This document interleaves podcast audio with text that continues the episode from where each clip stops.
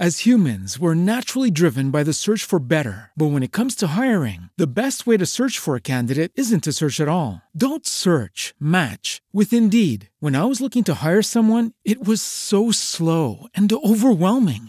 I wish I had used Indeed. If you need to hire, you need Indeed. Indeed is your matching and hiring platform with over 350 million global monthly visitors, according to Indeed data, and a matching engine that helps you find quality candidates fast. Ditch the busy work. Use Indeed for scheduling, screening, and messaging so you can connect with candidates faster. And Indeed doesn't just help you hire faster. 93% of employers agree Indeed delivers the highest quality matches compared to other job sites, according to a recent Indeed survey. And listeners of this show will get a $75 sponsored job credit to get your jobs more visibility at Indeed.com slash podcast. That's Indeed.com slash podcast. Terms and conditions apply. With Lucky Land slots, you can get lucky just about anywhere. Dearly beloved, we are gathered here today to. Has anyone seen the bride and groom? Sorry, sorry, we're here. We were getting lucky in the limo and we lost track of time. No, Lucky Land Casino, with cash prizes that add up quicker than a guest registry. In that case, I pronounce you lucky. Play for free at LuckyLandSlots.com. Daily bonuses are waiting. No purchase necessary. Void where prohibited by law. 18 plus. Terms and conditions apply. See website for details.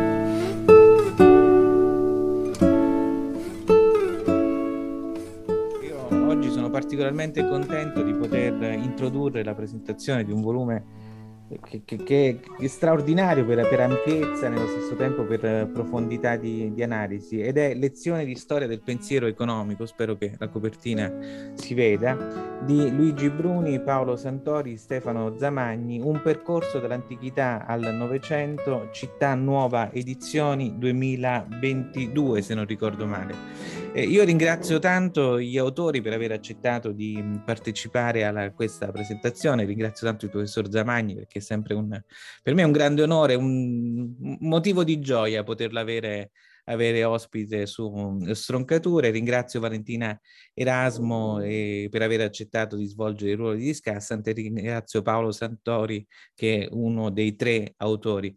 Eh, io vi do il benvenuto su Stroncature, non prendo ulteriore tempo perché sarebbe inopportuno. Vi auguro buon lavoro e lascio la parola a Paolo Santori per il suo primo intervento in qualità di autore.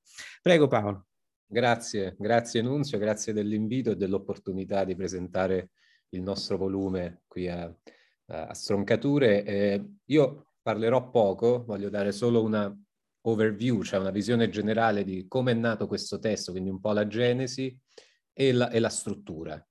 Eh, e, e diciamo che tutto si capisce dal titolo, Lezioni di storia del pensiero economico. Questo, questo testo nasce da delle lezioni, in effetti, in particolare da un corso di storia del pensiero economico tenuto dal professor Bruni e dal professor Zamagni nel 2020, quindi durante il Covid, online, un corso a cui, a cui ho partecipato anch'io facendo, diciamo, degli inserimenti, degli approfondimenti durante le lezioni e dopo ogni lezione avevamo eh, questo grande eh, materiale perché preparavamo degli handouts, delle dispense per chi seguiva il corso, eh, un materiale molto ampio dato ovviamente eh, in primo luogo dal fatto che il professor Zamani e il professor Bruni sono, sono, decenni che lavorano nella storia del pensiero economico, in più c'erano anche de- degli approfondimenti e quindi l'idea è stata quella di lavorare su questo materiale perché poi non è ovvio che un corso diventi un libro, cioè non, non è automatico, cioè c'è, un, c'è, del lavoro da fare, c'è una visione dietro. E per fornire, cioè lo scopo era quello di fornire un testo di storia del pensiero economico, un manuale con però un taglio particolare. Cioè, e qui mi rifaccio al sottotitolo, un percorso dall'antichità al Novecento. È chiaro che anche se la storia del pensiero economico non è tutta la storia del pensiero, eh, è tutta la storia delle idee, eh, diciamo in particolare nell'Occidente, è comunque molto ampia, non, non basta un libro, servirebbero librerie per, per parlare della storia del pensiero economico. Quindi quello che abbiamo fatto in questo volume abbiamo dato un taglio. È chiaro che siamo partiti eh, dall'antichità, quindi dal pensiero eh, da Aristotele, ma anche da prima, e, e, siamo arrivati fino al secondo Novecento, quindi abbiamo concluso con due capitoli sull'economia civile del Novecento, ma è ovvio che in questa grande mappa che è la storia del pensiero economico occidentale, ovviamente, noi abbiamo, dato, abbiamo seguito un percorso, avevamo delle precise coordinate, coordinate che direi metodologiche e di contenuto. Quindi io ora vi parlo di quelle metodologiche, poi lascio al professor Zamagni, diciamo, l'onore e l'onere di parlare del, del contenuto e quindi lo anticipo qui, noi non lo abbiamo messo nel titolo, ma è chiaro che chi ha letto questo libro vede nell'introduzione che c'è lo sguardo, l'approccio dell'economia civile. È questo il trade union di, di, delle elezioni. Ma anche nella struttura ci sono degli elementi interessanti. Innanzitutto sono delle lezioni, quindi ogni capitolo è una lezione e ha una sua bibliografia. Quindi è vero che c'è un filo rosso che parte, ripeto, dall'antichità arriva al Novecento, ma eh, per chi è interessato a particolari periodi storici o particolari autori, ovviamente c'è la possibilità di approfondire autonomamente.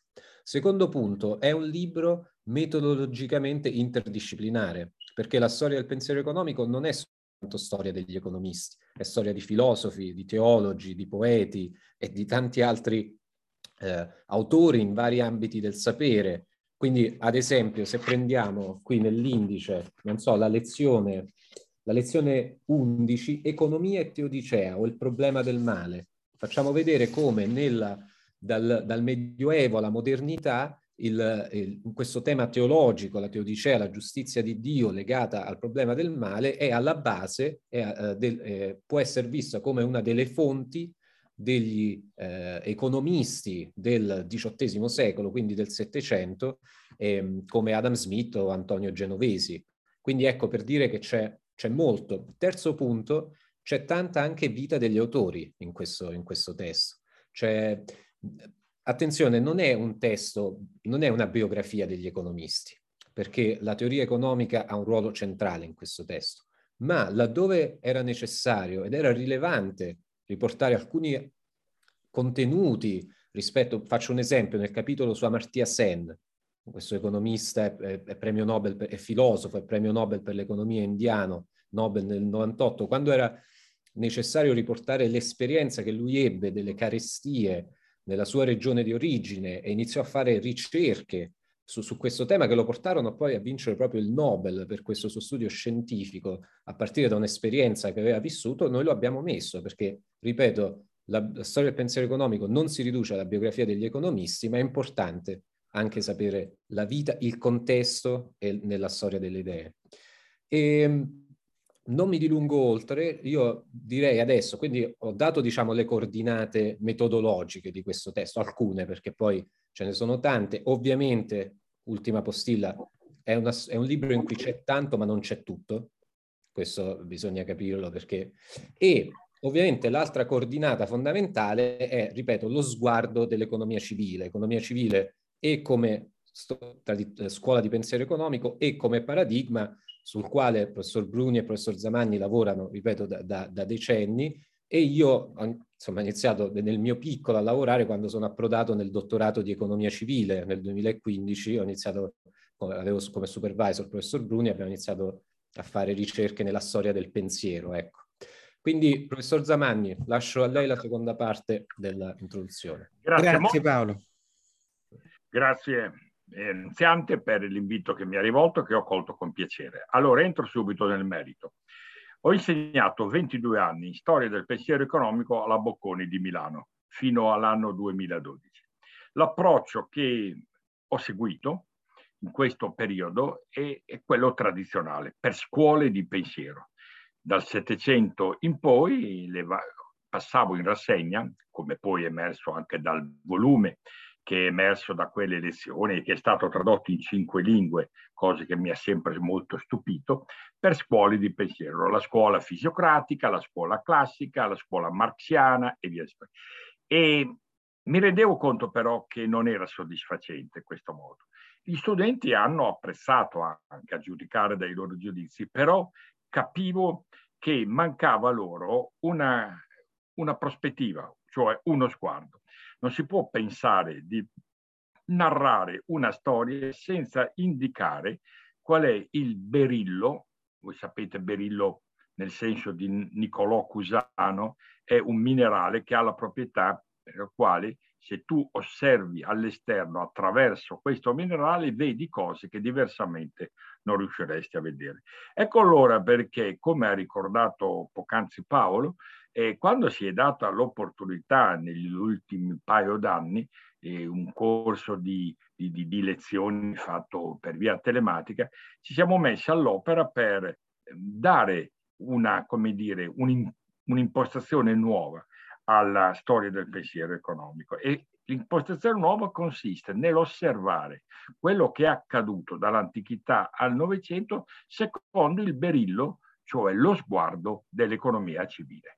E l'abbiamo fatto per una pluralità di ragioni. In primo luogo per una ragione, starei per dire, di giustizia.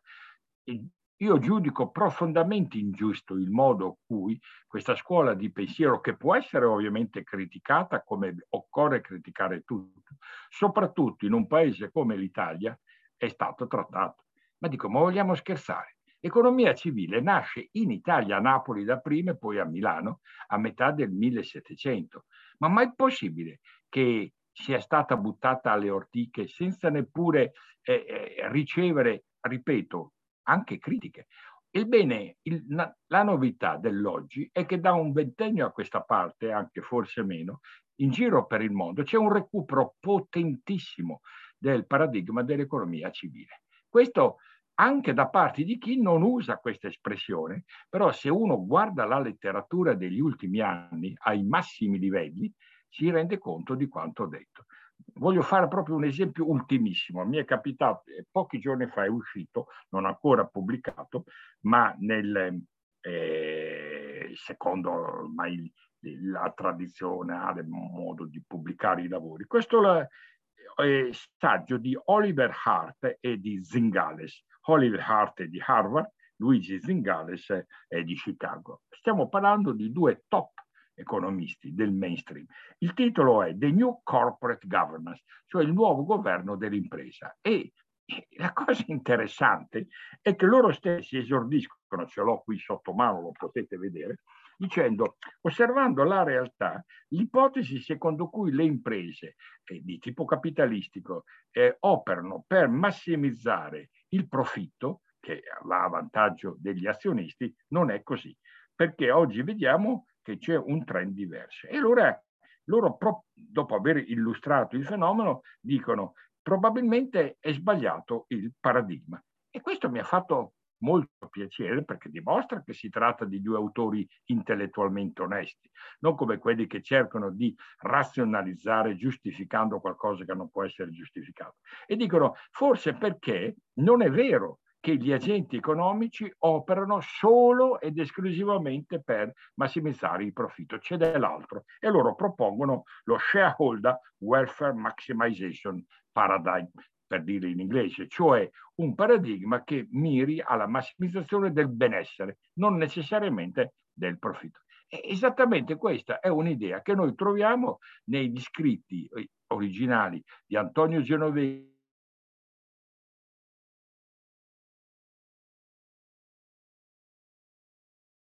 potrei citarne molte altre. Ecco allora qual è il senso di questo lavoro, che probabilmente avrà un seguito, come mi aspetto, che è quello di mostrare la necessità di superare antichi steccati e di guardare la realtà economica con occhi nuovi. Qual è la caratteristica fondamentale del paradigma dell'economia civile in rapporto o in relazione all'altro paradigma, quello della, dell'economics, il cosiddetto mainstream. La prima differenza è nell'assunto antropologico. Questi qua continuano a insistere con l'homo economicus e poi ipotesi che viene smentita e il lavoro recentissimo che ho appena citato è soltanto l'ultima delle dimostrazioni, mentre l'economia civile parte dall'assunto secondo cui homo homini natura amicus, cioè ogni uomo è per natura amico di un altro uomo, mentre l'uomo economico è il precipitato pratico dell'assunto ehm, dell'assunto che noi sappiamo benissimo che viene pubblicato da Hobbes nel 1615, Homo homini lupus. Ma santo cielo, come si fa a non capire? Se io parto da economista assumendo che l'altro è un lupo famelico nei miei confronti, oppure parto dall'assunto che l'altro sia potenzialmente un amico, no, ci vuole tanto a capire che le implicazioni saranno completamente diverse. Perché se io penso che voi siate dei lupi nei miei confronti, cosa devo fare? Devo cercare prima di tutto di diffidarmi. Non mi potrò mai fidare. Secondo, devo cercare di proteggermi e quindi tu, erigere muri in senso ovviamente metaforico. Se parto dall'altro assunto, la seconda grossa differenza è che per la, il mainstream l'obiettivo è massimizzare il bene totale. Ok, round two. Name something that's not boring. A laundry? Oh, a book club. Computer solitaire, huh? Ah, oh, sorry, we were looking for Chumba Casino. That's right. ChumbaCasino.com has over 100 casino style games. Join today and play for free for your chance to redeem some serious prizes. ChumbaCasino.com. No purchase necessary. Full prohibited by law. 18 plus terms and conditions apply. See website for details. Quello che oggi noi chiamiamo il PIL. Il PIL è nient'altro che il bene totale. Per l'altro è il bene comune. E allora come si fa a non capire che problemi come quello ambientale, distruzione dell'ambiente, problemi come quello legati al paradosso della felicità e problemi legati all'aumento delle disuguaglianze. Di che cosa questi problemi sono figli? Eh, del fatto che si continua a ragionare in termini di crescita e non invece di sviluppo umano integrale. L'economia civile mira allo sviluppo umano integrale. Il mainstream mira alla crescita. Ma la crescita, santo cielo, non è tipica degli esseri umani. Anche gli animali crescono anche le piante crescono, solo l'uomo, l'essere umano, è capace di sviluppo, cioè essere sviluppo, togliere i sviluppi. Ecco perché ama lo sviluppo chi ama la libertà e viceversa. Così. Ecco, noi abbiamo riletto la, la storia del pensiero a partire dall'antichità fino a quasi ai giorni nostri, usando esattamente questo particolare occhiale.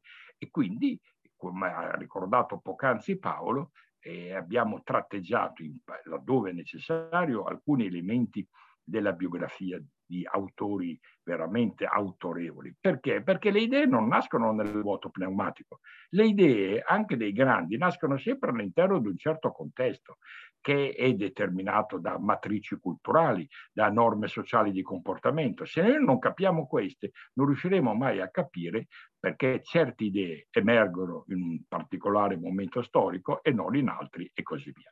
Mi taccio perché ho finito il mio tempo eh, e a me piace ora ascoltare invece gli interventi critici dei nostri due discussant che ringrazio fin da ora. Grazie professore. Allora, rispettando la, la, l'ordine alfabetico, chiederei eh, prima ad Alessandro Borghesi di intervenire. Prego. Salve a tutti, bu- buonasera, grazie al professore per l'intervento. E io, insomma, sono, ho letto il testo accuratamente, approfonditamente, sono proprio contento perché comunque è un testo che ho appoggiato nella sua nascita, nella sua elaborazione da Paolo e poi ovviamente eh, che ha, insomma, partecipato insieme al professor Zamagni e Bruni al testo e quindi che ci lega un'amicizia, l'ho visto nascere, ero, ero contento, entusiasta perché finalmente eh, una delle, delle, cose più importanti viene fornito un punto di riferimento, insomma, per eh, il grande lavoro che è stato fatto da, da, dai due professori e da Paolo in questi, in questi anni, anche, anche, alla LUMSA, e per fornire comunque un, un paradigma eh, che in un'epoca come questa eh, è, è, necessario, perché eh, appunto una delle cose, una delle domande che, che emerge da, che leggendo il testo, che rivolgo poi, se vorrà il professore mi risponde, o anche a Paolo, è proprio che il testo fornisce nella dicotomia tra, tra privato e pubblico, tra Stato e mercato, eh, un elemento terzo in qualche modo in questa crisi in cui comunque entrambi i due poli della modernità, cioè il mercato degli individui e lo Stato e la politica, non riescono più a affrontare eh, adeguatamente comunque le sfide che, che il professore ha, in qualche modo ha citato. Quindi secondo me la riattivazione di questo nuovo paradigma, cioè questa riscoperta di un paradigma che c'è sempre stato ed è stato nascosto dalla tradizione eh, diciamo calvinista inglese o stampo come dire anglosassone un po' ha, liquidato, un po' ha nascosto. Quindi eh, di fronte alle sfide, questo, questo, è un punto. Un secondo è che a me ha colpito molto perché io ho usato questo testo a scuola, eh, l'ho usato per le lezioni ai ragazzi eh, del liceo in maniera ovviamente semplice, però i ragazzi sono rimasti molto colpiti eh, perché comunque in alcune io insegno filosofia e le riflessioni su Adam Smith, sul tema della mano invisibile, e sulla tradizione dell'illuminismo scozzese, con li, come dire, con il rapporto con l'economia, ragazzi, ecco, l'ho catturato, ho catturato l'attenzione su una cosa che trovano comunque vicinissima. E, mh, sulle domande, io ho due domande, diciamo, due chiarimenti, che, che, però sono anche delle valorizzazioni delle tesi del testo.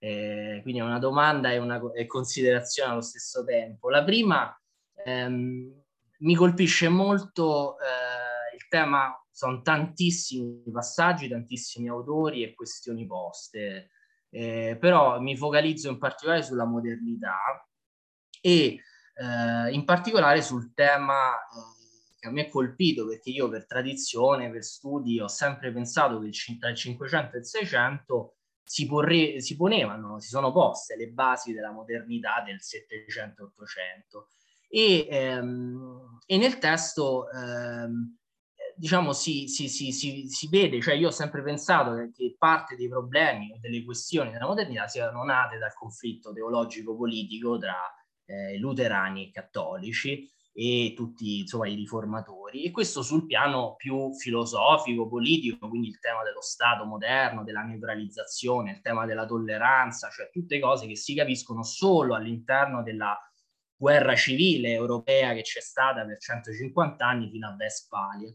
Ma la cosa bella del testo è che non avevo mai pensato che questo conflitto teologico, che poi è diventato politico, eh, potesse determinare anche la nascita di due, eh, come dire, due filoni poi in qualche modo del pensiero economico, da due tipi come dire, di, di, riflessioni teologiche hanno influito anche sulla nascita di due tipi di considerazioni sull'economia. Quindi il 500 è proprio un'epoca, 500-600 è un'epoca sella, diciamo, di na- della nascita del moderno. Su questo volevo dei chiarimenti su questo tipo di questa tesi che è molto potente.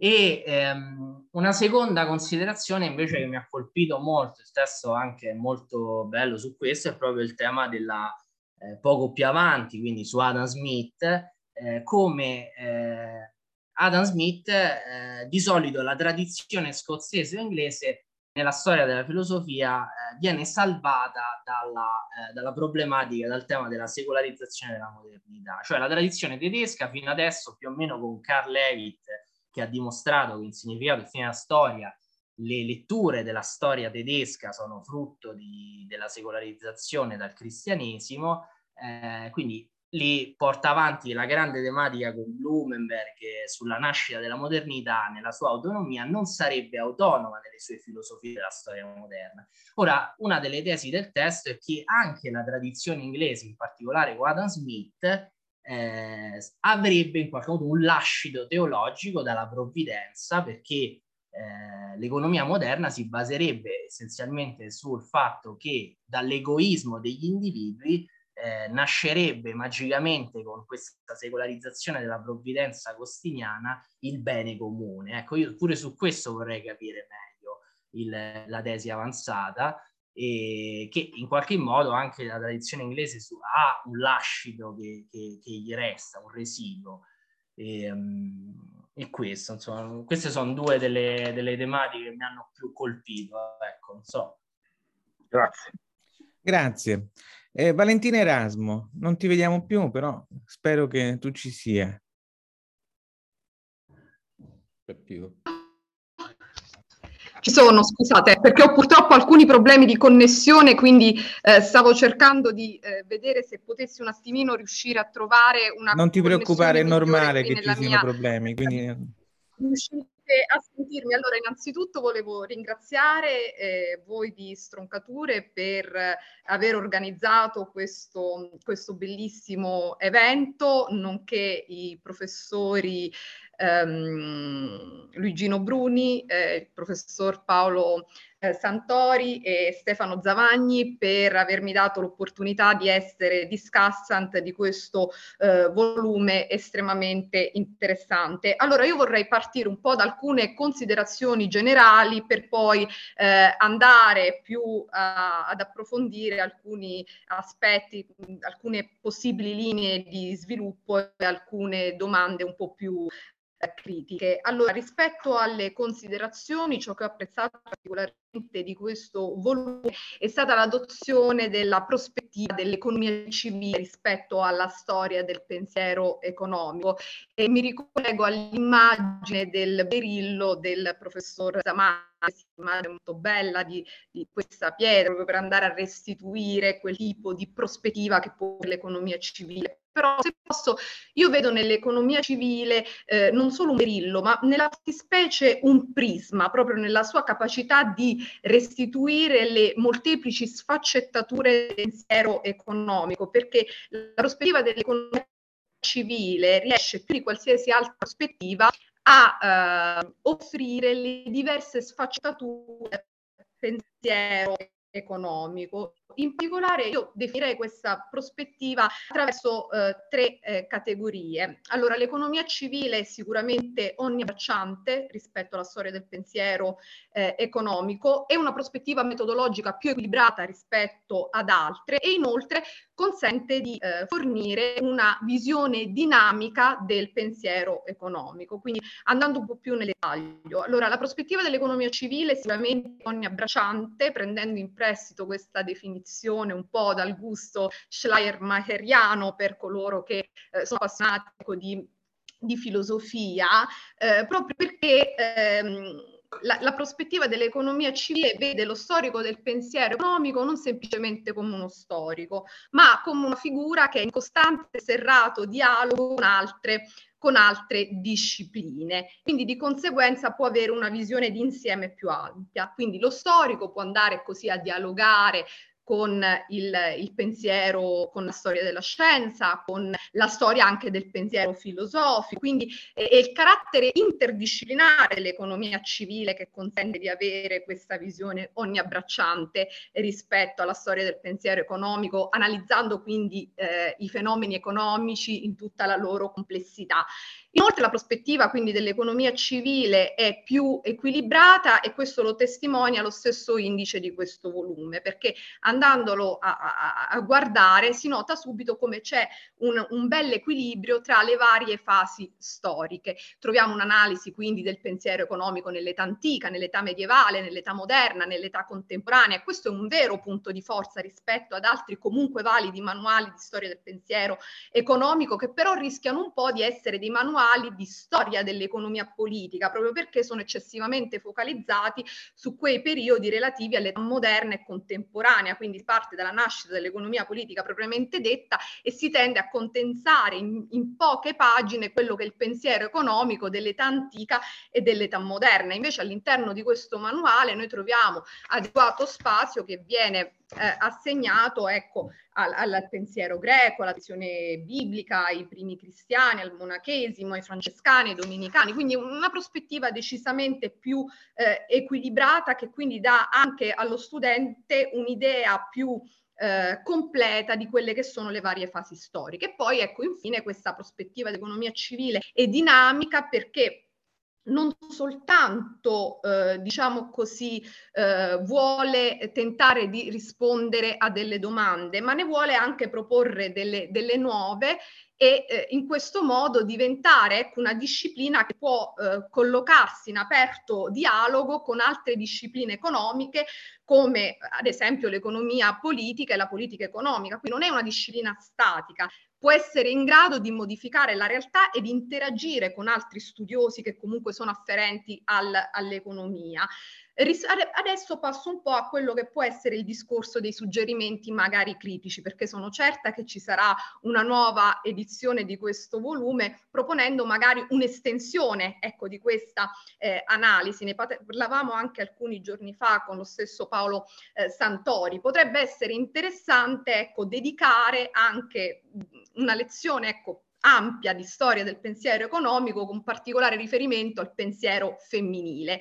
E, e mi viene da pensare a figure come quella di eh, Martha Nussbaum e il suo capabilities approach, a, a Emma Rothschild e i suoi sentimenti ehm, economici e, oppure a Elinor Ostrom e la sua riflessione sui commons, sono tutte figure che sicuramente possono dialogare con l'economia civile. Cioè, in particolare io penso proprio a una, una, parte sesta, visto che è composto da cinque parti questo libro, una parte sesta dedicata al pensiero economico dell'ultimo ventennio, dal 2000 ai giorni nostri, quindi una, un'ipotetica lezione dedicata alle donne e un'altra agli sviluppi dell'economia civile, perché l'economia civile non è solamente una lente di ingrandimento per andare ad analizzare realtà, ma è al contempo anche un terreno da esplorare e in questo Hello, it is Ryan, and we could all use an extra bright spot in our day, couldn't we? Just to make up for things like sitting in traffic, doing the dishes, counting your steps, you know,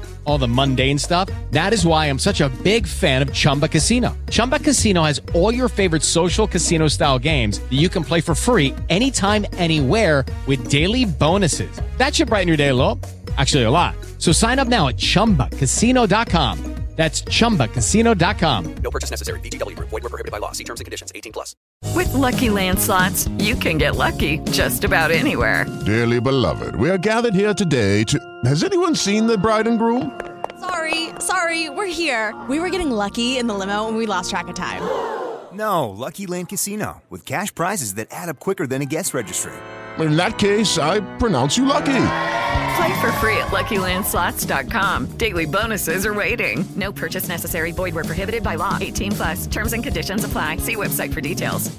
senso proprio attraverso quello che è il pensiero di eh, appunto questi pensieri come gli stessi Bruni, Santori, Zamagni e altri comunque non solo proseguendo in sostanza storico studio dell'economia civile, ma stanno aggiungendo dei tasselli significativi. Quindi un'analisi ecco, di un volume ecco, di storia del pensiero economico da una prospettiva civile dovrebbe riflettere sulla sua stessa eh, sugli stessi sviluppi dell'economia civile nell'ultimo eh, ventennio. E adesso brevemente proprio con due domande. Da un lato, quale potrebbe essere il ruolo della pedagogia economica per far riscoprire la storia del pensiero pensiero economico, dato che questa disciplina purtroppo sia a livello nazionale che internazionale sta attraversando indubbiamente una fase di crisi perché è ridotta ad una nicchia di pochi studiosi in molti eh, atenei. Quindi se la pedagogia economica potrebbe in qualche modo far risvegliare gli studi intorno alla storia del pensiero economico. Quindi da un lato questa domanda. Dall'altro, se eh, insomma la storia del pensiero economico potrà riprendere terreno concretamente anche in ambito accademico, quindi da un lato, dal lato dello studente, quello che può fare la pedagogia economica, dal lato ecco, del personale docente, diciamo così, dell'ambito accademico, come può la storia del pensiero economico sopravvivere all'interno delle istituzioni accademiche? Spero di essere stata chiara e resto in attesa insomma delle eh, risposte e osservazioni dei, degli autori. Grazie mille. Grazie. Eh, allora, visto che eh, il, manca uno degli autori, ne approfitto per fare una domanda e una riflessione che spero eh, come dire, no, no, no, non confusa come ce l'ho, come dire, che venga fuori in maniera meno confusa di come ce l'ho in testa in questo, in questo momento. Mi colpiva molto quello che diceva sia il professor Zamagni che Alessandro Borghesi a proposito del, dell'influenza del, del, del, calvinismo e dell'aspetto religioso. Eh, uno dei punti essenziali dell'analisi, per esempio, di Pellicani sulla genesi del capitalismo eh, è la confutazione della tesi di una affinità elettiva tra l'etica protestante e lo spirito del calvinismo femminismo ed è una confutazione come dire, che è rimasta per certi versi abbastanza eh, isolata perché a, me pare che come dire, sia stata definitiva il modo in cui eh, Pellicani ha stroncato questa, quella, eh, quella teoria. Però non, non di meno quell'idea di un eh, capitalismo di tipo calvinistico ha avuto mh, degli effetti straordinari, molto spesso io penso in negativo, anche sul, su quello che voi definite il mainstream, perché a pensarci bene, eh, l'idea del, del, del, dell'homo homini lupus è anche in, nel Calvino del eh, come dire, del singolo agente economico, del singolo imprenditore che deve cercare, eh, vista la, la, predestinazione, la salvezza per se stesso. Per cui il, il successo delle, nell'economia mondana non è un successo che serve a far crescere la comunità, ma soltanto a dimostrare che io sono predestinato al, al paradiso piuttosto che all'inferno. Quindi eh, l'idea di, quel, di, di, un calvin, di un capitalismo eh, fatto di, di, di, di eh, avidità, di, di, ehm, che non tiene in nessun conto gli effetti perversi sia sull'ambiente economico che sull'ambiente sociale, mi pare che siano, come affondino le radici in quel concetto di predestinazione che era proprio di Calvino e dell'etica, dell'etica protestante, almeno così come viene letta da, da Max Weber. E da questo punto di vista, la domanda che vorrei fare è questa, perché il professor Zamagni giustamente faceva riferimento a un cambio di paradigma nel suo intervento citando Art e, e Zingales. La domanda è quanto questo cambio di paradigma nasce dal fatto che il paradigma precedente è collassato e quanto invece, come dire, un cambio di tipo opportunistico, nel senso che i danni all'ambiente sono diventati troppo evidenti, le disuguaglianze stanno facendo, rischiano di far collassare le, le liberal democrazie, ehm, è cambiato anche il modo di agire delle, delle banche centrali con l'aumento dei tassi di interesse che mm, cambia molto le cose. Cioè, la, la mia domanda è, eh, è un, un, cambio forzoso, per, per, per, o meglio, forzato dagli eventi, oppure una presa di coscienza che quel modo di intendere il capitalismo in maniera eh, quasi eh, weberiana della salvezza come singolo è qualcosa che è stato confutato e che quindi non verrà più ripreso. Eh, prego, professore. Grazie molte per i vostri... Allora, io risponderò alla seconda delle domande, o più, o più che domande e osservazioni di Alessandro, perché sulla prima è più qualificato a intervenire eh, l'amico Paolo. Ha detto Alessandro l'egoismo, il... ecco qui bisogna stare attenti lo so che si, si usa questa espressione, ma Smith non parla mai di egoismo, parla di self-interest, ma il comportamento autointeressato mica è detto che sia egoistico. L'egoista è uno che eh, vuole per sé portando via agli altri o disinteressandosi degli altri. La persona autointeressata è semplicemente quella che in ambito psico, psicologico o se volete psicoanalitico è il cosiddetto egocentrico, che non è detto. Una persona autointeressata vuol dire che quello che fa e agisce solo per il proprio interesse, ma il proprio interesse non coincide con quello che uno vuole ottenere. Infatti ci sono gli autointeressati altruisti. L'altruista è uno che sacrifica se stesso per arrecare beneficio ad un altro, però è lui che lo decide. Quindi è un autointeressato altruista. Poi ci sono gli autointeressati egoisti. Se invece noi facciamo dire a eh, eh, Smith che parte dall'idea del comportamento egoistico, non riusciamo più a capirci nulla. Chi lo ha fatta questa operazione sono stati i neoclassici, quando nella seconda metà dell'Ottocento nasce la scuola di pensiero neoclassico o il cosiddetto marginalismo che per portare acqua al loro mulino devono di, scegliere Smith come il loro padre. E la cosa buffa è che tutti si dichiarano figli di Smith, perché certamente sono smithiani la scuola classica di Riccardo, di Riccardo, di John Stuart Hill, ma lo si dichiarano smithiani anche i neoclassici e così via. Quindi bisogna fare attenzione al modo in cui una stessa parola assume connotati diversi a seconda del contesto. D'altra parte, come noi diciamo in diversi punti, la ricchezza delle nazioni non può essere letta e compresa senza prima aver letto la teoria dei sentimenti morali è del 1759, è perché lì è il punto, così come la storia della mano invisibile. Ma la mano invisibile viene citata una sola volta en passant e viene citata in senso opposto a quello che dopo gli si è fatto dire.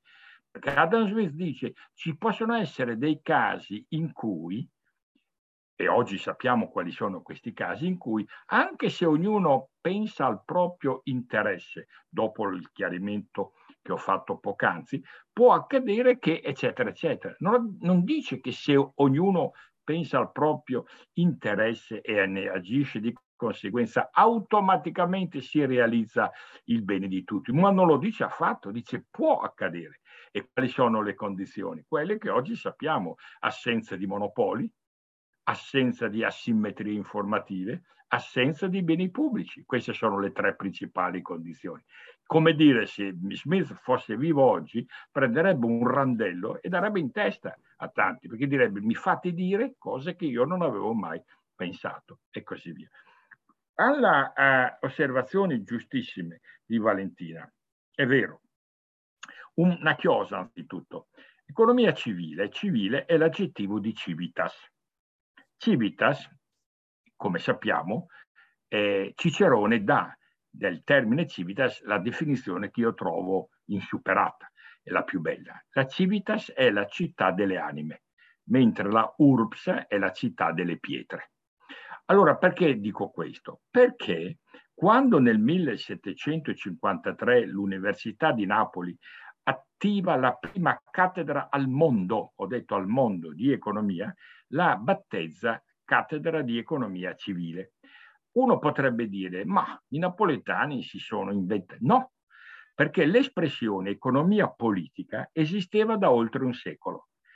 Montchrétien, un economista non particolarmente noto francese, nel 1615 dà alle stampe questo libro intitolato Traité de l'économie cioè Trattato dell'economia politica. Quindi l'espressione economia politica negli ambienti culturali dell'alta cultura europea dell'epoca già circolava da oltre un secolo. Come mai i napoletani, cioè la Federico II, invece sceglie l'espressione economia civile e non economia politica? Questo è un punto. Quando parlo anche con i miei amici, colleghi, esperti proprio di storia del pensiero, non mi sanno mai dare risposta.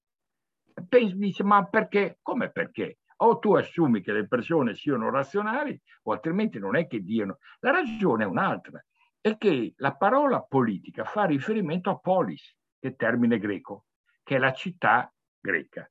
Civitas è la città dei Romani, la città delle Ora noi sappiamo che il modello della polis è molto diverso dal modello della Civitas. Perché? Perché il modello della polis greca è un modello tendenzialmente escludente. Nella polis greca le donne non potevano entrare nell'agorà della polis, tanto per cominciare, gli schiavi neppure, i poveri neppure e gli semi-analfabeti o analfabeti neppure. Quindi la democrazia greca al massimo arrivava al 25% della popolazione. Qual è invece la caratteristica del modello della civitas romana? Quello di essere inclusivo, tendenzialmente inclusivo. Quanti sono stati gli imperatori romani che non erano di Roma, non erano nati, anzi erano nati nei paesi dell'Africa del, eh, settentrionale diversi? Pensate a Agostino, Sant'Agostino non era mica nato a Roma, e, però, una volta che il soggetto accettasse quelle regole di comportamento, diventava cittadino alla stessa pari. Ecco allora, già questo ci aiuta a capire. L'economia politica non tende a includere tutti, ricordiamocelo, anzi tende ad escludere perché come dirà Schumpeter, la distruzione creatrice significa questo, che io devo mandare fuori dal processo produttivo alcuni per far aumentare le possibilità di inserimento di altri. Mentre nella prospettiva dell'economia civile il processo economico deve essere tendenzialmente inclusivo, cioè deve includere tutti. Ovviamente tendenzialmente, poi sappiamo, però a livello concettuale questa è la differenza. L'altra Due cose che ha detto molto bene. Valentina ha ragione, ci ha tirato le orecchie, ma anche il capitolo, capitolo nel senso metaforico sul femminismo. È vero, è vero. Però ti dico subito, Valentina, non è una scelta di valore, è solo legata a una circostanza banale, il tempo, perché l'editore faceva pressione, però lo faremo. Tu hai citato Nussbaum, da Emma Rossa e Ostro, ma tu pensa a Nancy Fraser. Ma Nancy Fraser ha avuto il premio Nonino la settimana scorsa, il premio famoso Nonino, uno dei tre. E Nancy Fraser è una filosofa che però si occupa molto delle questioni economiche che io ammiro, così come John Robinson di Cambridge, che è stata la prima donna in Inghilterra ad andare in cattedra, diremmo noi oggi, e così. Quindi è vero, che vuol dire che ci vuole un capitolo sull'economia della cura, cioè la figura dell'homo curans, anziché homo economico, cioè il soggetto che cura, dove cura vuol dire sia prendersi cura, sia dare cura.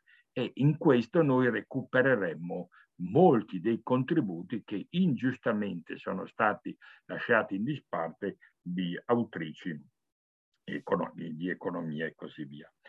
L'altra questione che tu hai sollevato è quella che, eh, eh, cioè dicevo, l'altra questione è quella di Nunziante. Nunziante pone una domanda che ricorre spesso eh, in diversi ambienti.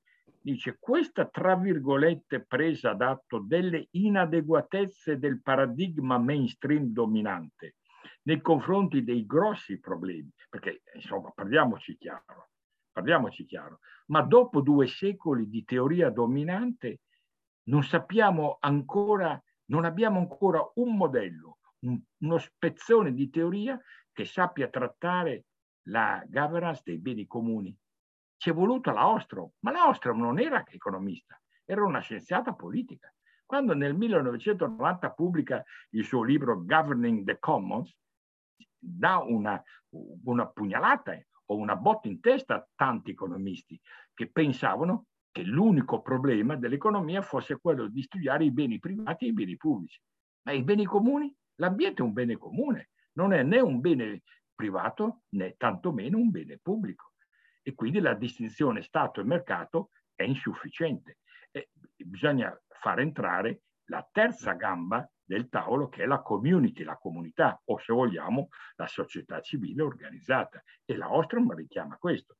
Quindi è, è vero che c'è una, una, una, inadeguatezza. Allora la domanda che ha sollevato Nunziante è questa presa d'atto attuale da parte degli mainstream, il, top, il gota del mainstream oggi, eh, come dire, scrive cose che fino a vent'anni fa neppure si sognava. Poi ci sono alcuni che insistono, penso ad esempio all'ultimo libro di William Nordhaus, americano, premio Nobel dell'economia, è stato tradotto anche in italiano, intitolato Lo spirito verde, che è un disastro. Cioè io mi meraviglio come persone intelligenti non abbiano capito il bluff, perché lui ti dice oggi c'è il problema ambientale, sfido uno a negarlo, il degrado, eccetera, però lo risolviamo usando ancora lo schema di Pigou e il teorema di Coase, cioè trattando il bene ambientale come se fosse un bene privato. E questo lo fa l'anno scorso. Cioè, è una cosa veramente quasi ripugnante. Gli ha risposto per le rime Stiglitz, altro premio Nobel, Nicola Stern, sostanzialmente quasi offendendolo. Cioè, siamo arrivati a questo punto, eh, di fronte ad un'evidenza. Quindi ecco il, la domanda di Innunziante questi sono veramente convinti che è necessario fare un salto di paradigma perché le, i, i fondamenti del pensiero economico dominante fino ad oggi presenti fanno oppure lo fanno per ragioni opportuniste, di opportunismo. Ecco, allora il punto, la risposta è questa, lo, lo sa solo Dio, perché nessuno può giudicare la coscienza degli altri. Io però non sono preoccupato di questo perché mi avvalgo di una teoria psicologica molto importante che si chiama attribution theory, teoria dell'attribuzione. Cosa dice questa teoria? Qui siamo in psicologia, non in economia. Dice che se una persona si comporta in un certo modo, cioè su un certo arco di tempo ripete certi comportamenti, pur non essendo convinto della validità o veridicità degli stessi, dopo un po' cambia atteggiamento, si convince che quello che fa è la cosa giusta da fare.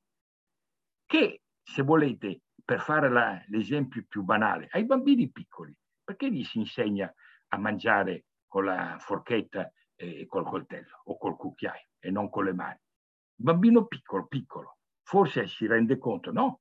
Però il genitore gli dice guarda che si fa così, vede, cioè, dopo un po' diventa un habitus per, per rispettare il quale non ha bisogno di invocare altri principi. Ecco, qui è la stessa cosa. Lo so anch'io che quando eh, un mese fa Larry Fink, il, eh, un personaggio illustre, perché è quello che amministra il fondo di investimento speculativo più importante, più grosso a livello mondiale, BlackRock, dice alla domanda dell'intervistatore, ma tu, insomma, eh, vuoi salvare eh, il capitalismo salvando l'ecologia, ma sei convinto? Dice no, no, noi non siamo diventati degli ambientalisti, testuali parole, ma io lo faccio perché a me interessa salvare il capitalismo. Ora, io ho apprezzato la sua onestà, però io sono sicuro che con l'andare del tempo lui riuscirà anche a cambiare atteggiamento. Quindi è vero, in conclusione, che ci sono opportunisti, è vero che ci sono, come dire, persone che fiutano il vento e pur non essendo convinti, però l'importante è che si comportino in maniera diversa, perché dopo un po' per via della teoria dell'attribuzione, finiranno col convincersi che le loro credenze precedenti erano sbagliate. Sulla questione di Pellicani, di Calvino e Lutero, Paolo, secondo me, è più attrezzato di me per dare una risposta. Grazie anzitutto per i vostri interventi. Grazie, professore. Paolo, prego. Grazie, grazie. Certo, parlare dopo il professore è sempre, insomma, difficile, però parto al contrario, parto dalla domanda di, di Nunzio, quella su appunto Pellicani, Weber, perché lì è importante fare una distinzione. Cioè quello che noi diciamo nel volume, attenzione, Smith, Adam Smith, padre della political economy, è molto esposto al calvinismo scozzese, alla Presbyterian Kirk, tanto che eh, lui era molto fedele, molto legato alla madre, la madre era una, una pia donna molto legata a quell'ambiente ed è interessante, c'è uno studioso Harrison nel 2011 ha pubblicato un articolo nel Journal of History of, of Ideas, quindi in generale storia delle idee, che fa vedere come eh, i sermoni eh, del, eh, diciamo così, del ministro calvinista eh, diciamo, e, e quindi eh, del, um, come dire, de, dei sermoni a cui Smith attendeva con la madre ogni, eh, d- ogni domenica, eh, riportano esattamente la parola, eh, riportano i testi di Calvino quando Calvino, pa- citando Agostino, parla di una mano e in, e in una delle edizioni di, delle, delle, istitu- delle, istituzioni di Calvino fatta a, a Glasgow, mi pare nel nel, 60, nel 760 o intorno a quegli anni, noi ritroviamo mano invisibile. Quindi io sono d'accordissimo con il professor Zamanni che poi c'è molto da, da, lavorare, da capire quanto la mano invisibile abbia un peso no, nel, nella teoria filosofica ed economica di Smith, ma sicuramente a livello di produzione del pensiero, cioè questo ambiente calvinista del nord era molto forte, cioè era molto, tanto che eh, cioè Smith tutta la sua vita non parlerà mai di, o parla pochissimo di questioni teologiche perché era anche un po' terrorizzato vedendo quello che era accaduto al suo amico Hume, cioè per tutte queste ragioni. Quindi questa è sulla base della scelta. Poi quello, insomma, il dibattito sugli spiriti del capitalismo è molto complesso, cioè anche la domanda di Alessandro, quindi del rapporto dell'influenza che riforma e controriforma hanno avuto nel Settecento sul, sul, sull'evolversi non solo delle due scuole di economia civile e politica, ma anche di altre scuole di pensiero economico, perché ce ne sono state diverse nel Settecento in Europa, eh, è molto complesso, c'è sicuramente un legame, quello che mh, noi diciamo nel libro eh, è interessante perché sembra esserci una linea agostiniana, quindi una, una linea che parte dagli scritti di Agostino, passa per una radicalizzazione da parte di Lutero, e di, che era monaco agostiniano e di Calvino nelle sue istituzioni e arriva fino all'alba dell'economia politica, mentre c'è una linea più tomista legata all'etica delle virtù, legata a Tommaso d'Aquino, legata anche poi ovviamente agli sviluppi del, dell'umanesimo civile eh, in Italia nel 400, che arriva a Genovesi. E a complicare il quadro, il Settecento, ricordo, come sapete tutti, che è anche l'epoca dell'illuminismo, quindi c'è anche un ulteriore elemento che forse accomuna, forse distanzia economia politica e economia civile. Quindi sono percorsi molto affascinanti, ecco, molto... Eh, e questo è appassionante, no? Perché mi ricordo la prima lezione del corso di storia del pensiero economico, il professor Bruni aveva, aveva cominciato dicendo perché studiamo storia, ancora prima di storia del pensiero economico sia perché vogliamo eh, magari portare un contributo al presente. Come diceva Benedetto Croce, la storia è sempre storia contemporanea, perché ci aiuta a porre, anche a riportare domande dimenticate al nostro tempo, ma anche perché è importante in sé. Cioè, quindi è importante capire bene Smith, ad esempio, perché è un'attività intrinsecamente cioè, importante, non è che è un, è, è so, cioè, c'è solo un utile, un uso eh, per, questo, per di questo manuale. L'ultima cosa che dico invece è una risposta a Valentina al tema di cui parlavamo anche. Allora, è vero che mancano le donne, e quindi economiste donne pensatrici donne in questo manuale. Secondo me però non manca quello che oggi nel mondo, diciamo, viene chiamata feminist economics. La feminist economics, come la intende Julie Nelson, è molto diversa dall'economia delle donne. La feminist economics, cioè qual è l'idea di Julie Nelson, che tra l'altro riprende anche un po' i lavori di, della Fraser che il professor Zagni citava, è che come il maschile e femminile sono dei costrutti sociali, così nella scienza economica ci sono dei costrutti sociali per cui alcune dimensioni, tipo quella quantitativa, la formalizzazione, eh, il, appunto, il ritratto dell'uomo economico sono superiori e poi ci sono delle cose inferiori, tipo il qualitativo, lo storico, il contestuale e, e, e anche magari tutte quelle dimensioni, non so, della pubblica felicità, delle relazioni autentiche di cui parla anche l'economia civile. Quindi in questo senso il nostro libro è, un già, è già un libro di, di feminist economic. Certamente potrebbe essere e sarà arricchito e partiremo, penso, addirittura da, da, sicuramente, come diceva il professor Zamagni, un capitolo sull'etica della cura, importantissimo, e un capitolo che è legato a questo sui beni comuni.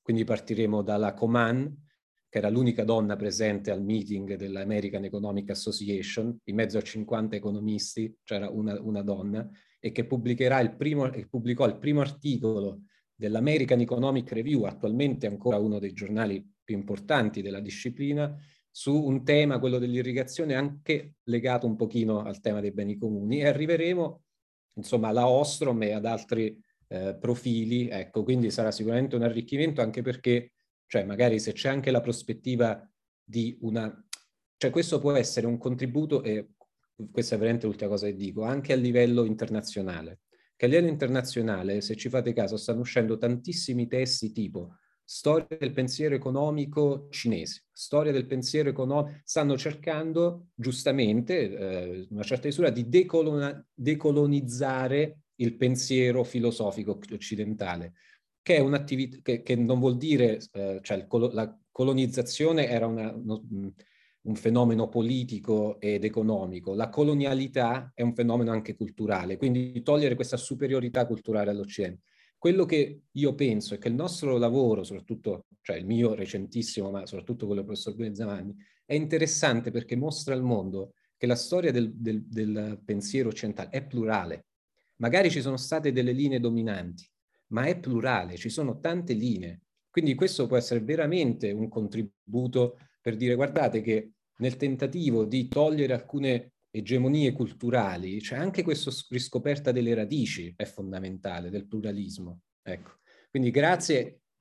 Eh, Nunzio, ultima battuta, è bello che ci siano però tipo tre, cioè me, Valentina, eh, che facciamo parte dell'Economy of Francesco, il professor Zamagni è anche un membro dell'Economy of Francesco, in cui si valorizza molto il pensiero economico dei giovani. È bello che a questo incontro, insomma, ci siano tre eh, rappresentanti anche un po' di, di, questa cosa, e il professor Zamagni che è uno degli esponenti, di, di, diciamo così, dell'economia Francesco. Cioè, volevo solo sottolineare questa cosa che è bella.